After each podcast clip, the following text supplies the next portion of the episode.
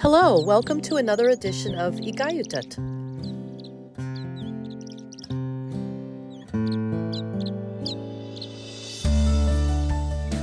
I'm Diane McGachran, and with me is Esther Green, and together we do this show about every month about the little things that help us in life and in the way that we understand our minds and our thoughts.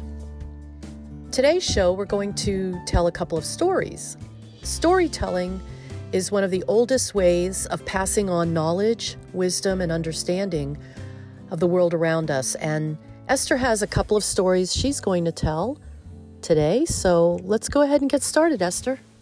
Okay, my version. Yes. Yeah.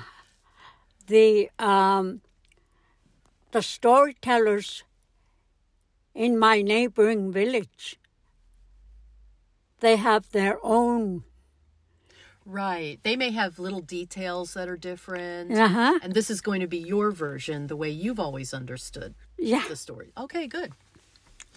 So uh, the story goes like this: Once upon a time, there was a um, a little boy who was born to a man and his wife. Long, long time ago, Akadamani. And then, as the days progressed, before the little boy was old enough to do anything for himself or itself, his parents died. Oh. So he became a orphan. Lucky. His grandmother rescued him. Mm. Nice. and she raised him. But she had to work really hard for him to survive. At times, sometimes there was nothing, nothing in the uh, traps uh, especially during the time of uh, famine. Yeah. Yeah. Right. So grandmother always leave the little boy behind. Go get, go get him food somewhere. Um, sometimes her traps can catch only one blackfish. Only one. Yeah. Oh, wow. and the grandmother brings it home and put it in a pot, fill it with water, and boil. Hmm. So that the little boy can eat the blackfish and dr- drink its broth. Mm-hmm. They did not know there was a lot of vitamins in in mm-hmm. the broth. But anyway, that that was helpful for them. So one day, grandmother went out to check for food. I always have in her mind the boy got to survive. He should not be starving. He should not be hungry. And I'm the provider. She was thinking those. I love him so much that I could do everything in my power to do anything just so the little boy can survive. So she left the uh, anything traps or whatever They didn't catch anything. Uh, he got home. She got home, kind of sad because there was nothing he brought home. She brought home. He went. She went in the house, and her grandson was gone. She ran back out, calling his name, crying, run back in the house. Where are you? Where are you, my beloved grandson? So she sat down and started crying, wailing, calling him. And then pretty soon she heard grandmother. She opened her eyes. There was a swallow right on the doorway. The bird? The bird. Oh, man. Yeah? Looking at them to say, Grandma, don't be so sad. I am your grandson. Now you should not worry so much because I'm going to go get food for myself and you get food for yourself. We help each other that way doing things for ourselves, not to anyone else. Um,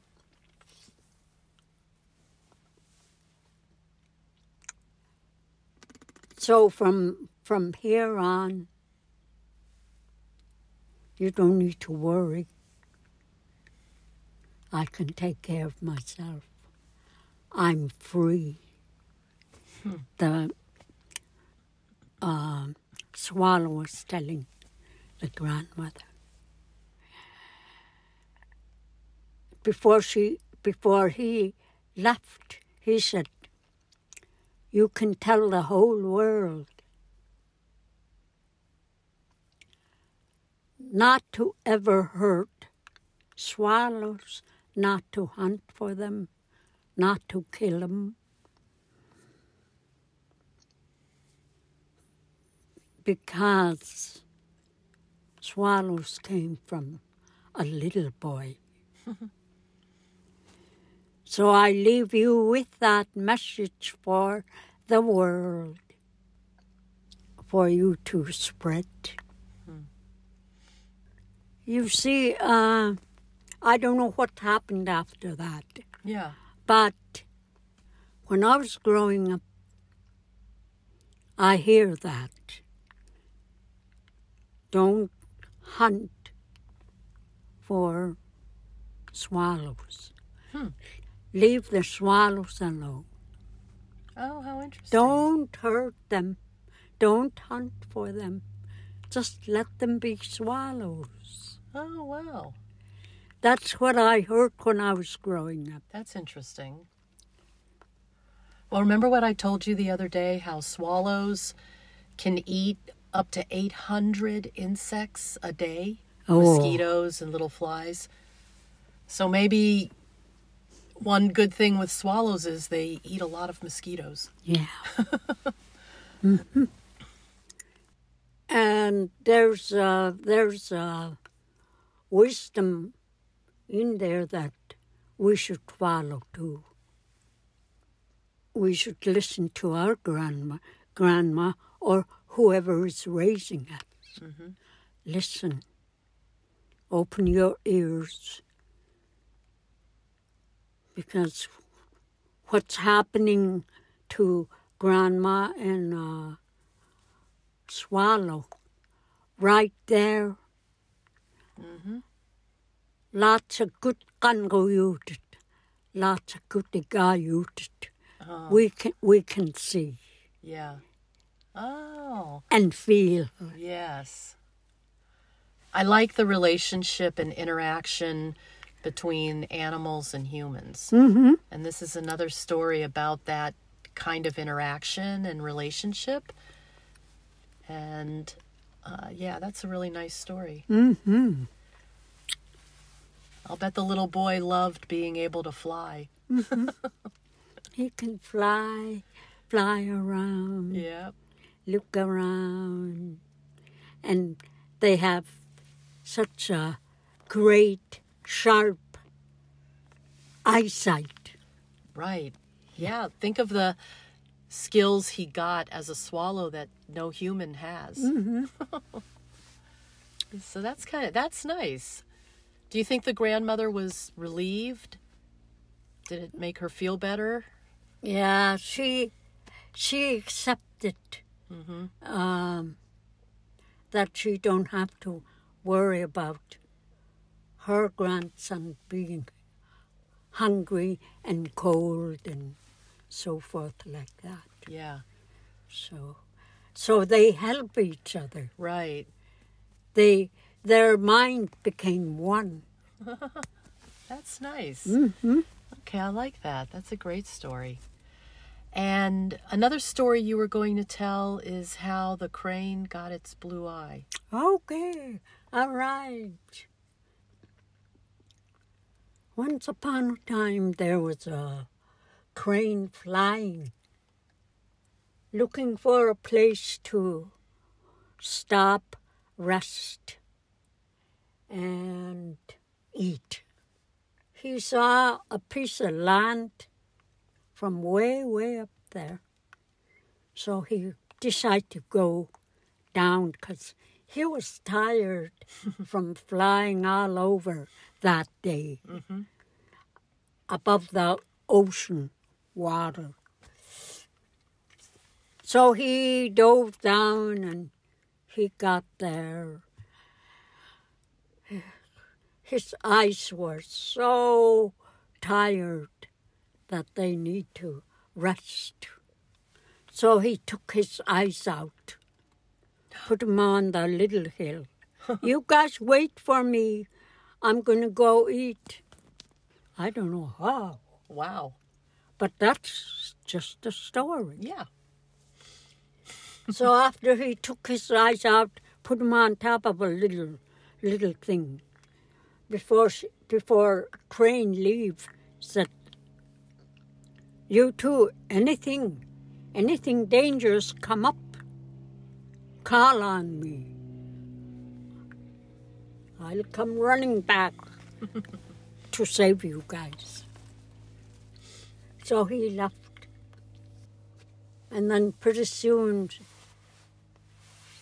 the crane heard. Hey, mother! Danger's coming. He's gonna get us and fly away with us. Oh, I'm coming, running back, and the eyes were there. His eyes were there, and there was no danger. They were laughing and giggling. They played a trick on him. So they that happened how many times? And the last time it happened, Crane didn't run back. Didn't go rescue them. Even they were calling, and while they're come and help us, pretty soon the voice disappeared, got further and further away. So the crane was saying, I'm not going to run. I'm not going to run. Let them scream and holler. I'm not going to go. Because when I get there, they'll be giggling, laughing, how I believe their lies. And so she got full bears and went back to his eyes to put 'em on. Got to the little hill. My eyes are gone. It was really true that they really needed help. And I didn't believe them because they lied to me so many times before. I thought they were lying. Oh no, what am I going to do without my eyes? so he started uh, looking around. Maybe, maybe uh, there's enough salmon berries. I should maybe put salmon berries. Oh, in place of the eyes. Yeah. so he picked two big ones, Mm. put them on, opened his eyes, and he looked around. Everything was orange. Water was orange, Oh, the grass orange, the rocks were orange. He was orange. Everything. Oh, I don't like this. The sun was orange. Raindrops were orange. Clouds were orange. Even the raindrops. Yeah. Oh my goodness, he didn't like the color, Hmm. everything orange. So I took him off. This this color is not for me. He looked and looked and he saw red berries. Mm. I I should try red berries. He picked up the two biggest ones, put them on, opened his eyes. Everything was red. his body was red, water, everything. He didn't like it. So he took took them off and he looked around and came to cloud crowberries. He took them because they're nice and big. Mm-hmm. Slipped them in, and he couldn't see anything. Everything was dark. Couldn't see anything at all. He didn't like it because there was no daylight. Took them off. So he went around and he came to blueberries.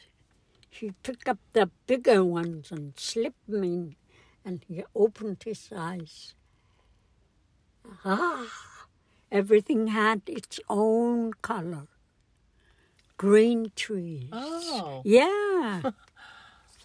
everything was back to normal, like he saw it before his eyes got stolen. So that's that's the story. I don't know what happened after that. Now, who told you who told you these stories? Did you hear them a lot growing up? Yeah, Who would be the tellers of the stories? any Was it adults, grandparents? sometimes adults, sometimes kids. Yeah, with When we were yaruking. Oh, with the story knife? hmm Did you and you did that growing up? Yes. You did a lot of storytelling with the story knife? Mm-hmm. In the mud or in the dirt? Yeah. That must have been a lot of fun. It's lots of fun. Because, you know, the boring story, you can be creative and make it uh, interesting. Spice it. Spice it up. Spice it up. That's right. oh. So I'll tell you an old story that I've heard, and maybe you've heard me tell you this story before. Once upon a time, Uh-huh. there was a farmer, and he was plowing his field with his horse. Um, he was he was using a horse to pull the plow. So he's plowing his field, and the horse something frightened the horse, and it jumped and twisted around and ran away. And all the other people in the village they said to this farmer, "Oh, I'm so so sad. You lost your horse. How are you going to plow your field?" And the farmer said, "Well, it could be good. It could be bad. Who knows?" Well, a few days later, his horse came back, and it brought some other wild horses with it. Uh-huh. He had found another herd of horses and came back. Now the farmer has more horses, and all the people in the village say, Wow, that's so awesome. Now you have a lot of horses. um, you're going to be so wealthy now. And the farmer said, Well, you know, this could be a good thing, could be a bad. Who knows? I just accept it right now. Then his son was helping him one day, trying to train the wild horses how to help on the farm. And he fell off one of the horses and broke his leg. So the village people were like, "Oh, so sorry, you lost your son can't help you now because he broke his leg." And the farmer said, "Well, you know, this could be good, could be bad. Who knows? Just going to go with it." And so one day the boy was still healing from his broken leg and he was about 19 20 years old some officials from the military came to the village and said we're going to go to war and we need all the young men in the village to join the military so we can go to this war and the farmer though his boy didn't have to go because he had a broken leg and the village said, Oh, you're so lucky. Your son has a broken leg. He won't have to go to war. And the farmer said, Well, you never know. This could be good. It could be bad. Who knows? And so that's uh, the story. Mm-hmm. What do you think of that story? It it really fits to the one I experienced. It could be bad. It could be good. But that that thing I didn't even know when I was going through what I went through. Oh, yeah. Yeah. Yeah. My son Wilson was moving and his family to Uh, yeah, was leaving. Yeah. to Anchorage. Yeah. And um, Oh, yeah. At first you were like, Oh, no. I was I was so down Mm-hmm. but you know he has his own family Mhm. and i can't boss him around right. 'cause that's none of my business what they're going to do Mhm. But i was really sad Mm-hmm. why are they moving to anchorage oh Mm-hmm. but i never let him know Mhm. uh, i was grieving without saying anything Mm-hmm. So after they moved, my health went down. Mm-hmm. Sick, Mm. Sick for a long time. That's when you had to stay in Anchorage? Yeah, and they met, medevaced me, and I had to stay in Anchorage Providence Hospital for a long time. Right. Yeah. Um, one day, the nurse came. I couldn't do for myself Mm-hmm. because I was pretty weak. I couldn't. I got to have a lot of help. One day, the nurse said, "You're going to go." They had tried to put me to ANMC, Mhm. but then the officials there didn't want. me. Who could not want you? Oh my God. So, yeah. There was too much COVID there. Oh, this is when you had COVID. Yeah. Well, so, eh, okay, they didn't want you, They didn't want me. but lucky Uh, for you, who had moved to Anchorage. And then, uh, instead of going over there, since you're you're clear of COVID, you have all you need to do is just get your uh, pneumonia all well Mm-hmm. at your family's home. Oh, Where am I going? To your family. Wilson. No more hospital. Now, see, that's that's exactly that story. Yeah. At first, when Will, when your son was going to move, it seemed bad, but you never know. And then later, you needed a place in Anchorage, and what a wonderful place you could stay with him, and his family, and they could take care of you. And the way the doctor put it to us, when you're with people that you know, you get stronger faster. So true. And when you eat your own food, because your own food is a medication, mm, you get well fast. yeah. Uh, Okay. All that. Yeah. So it wasn't bad after all. Right. Right. Wilson moved to Anchorage. Yeah. so I could have somewhere to go when the hospitals kicked me out. Well, that's how it is. when they kicked they kicked you to the streets. We don't want you anymore. Well, I mean, I think that's part that's what that that was what my story was about. Like yeah, we never know. So be careful how much you react to things. yeah, Stay a little more calm, acceptance, you know, yeah. like that. And um so that was the story that I I really like that I've been told before.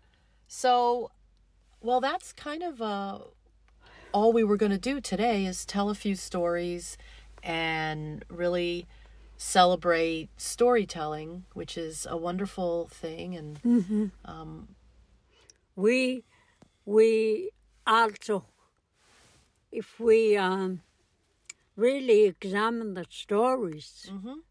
we can find do's and don'ts yes. in each of the stories Yes. That are being told. Exactly and find meaning. Yeah. Yeah.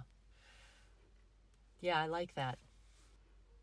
All right, thank you for listening to this uh, edition of Igayutat and hope you have a wonderful rest of your day.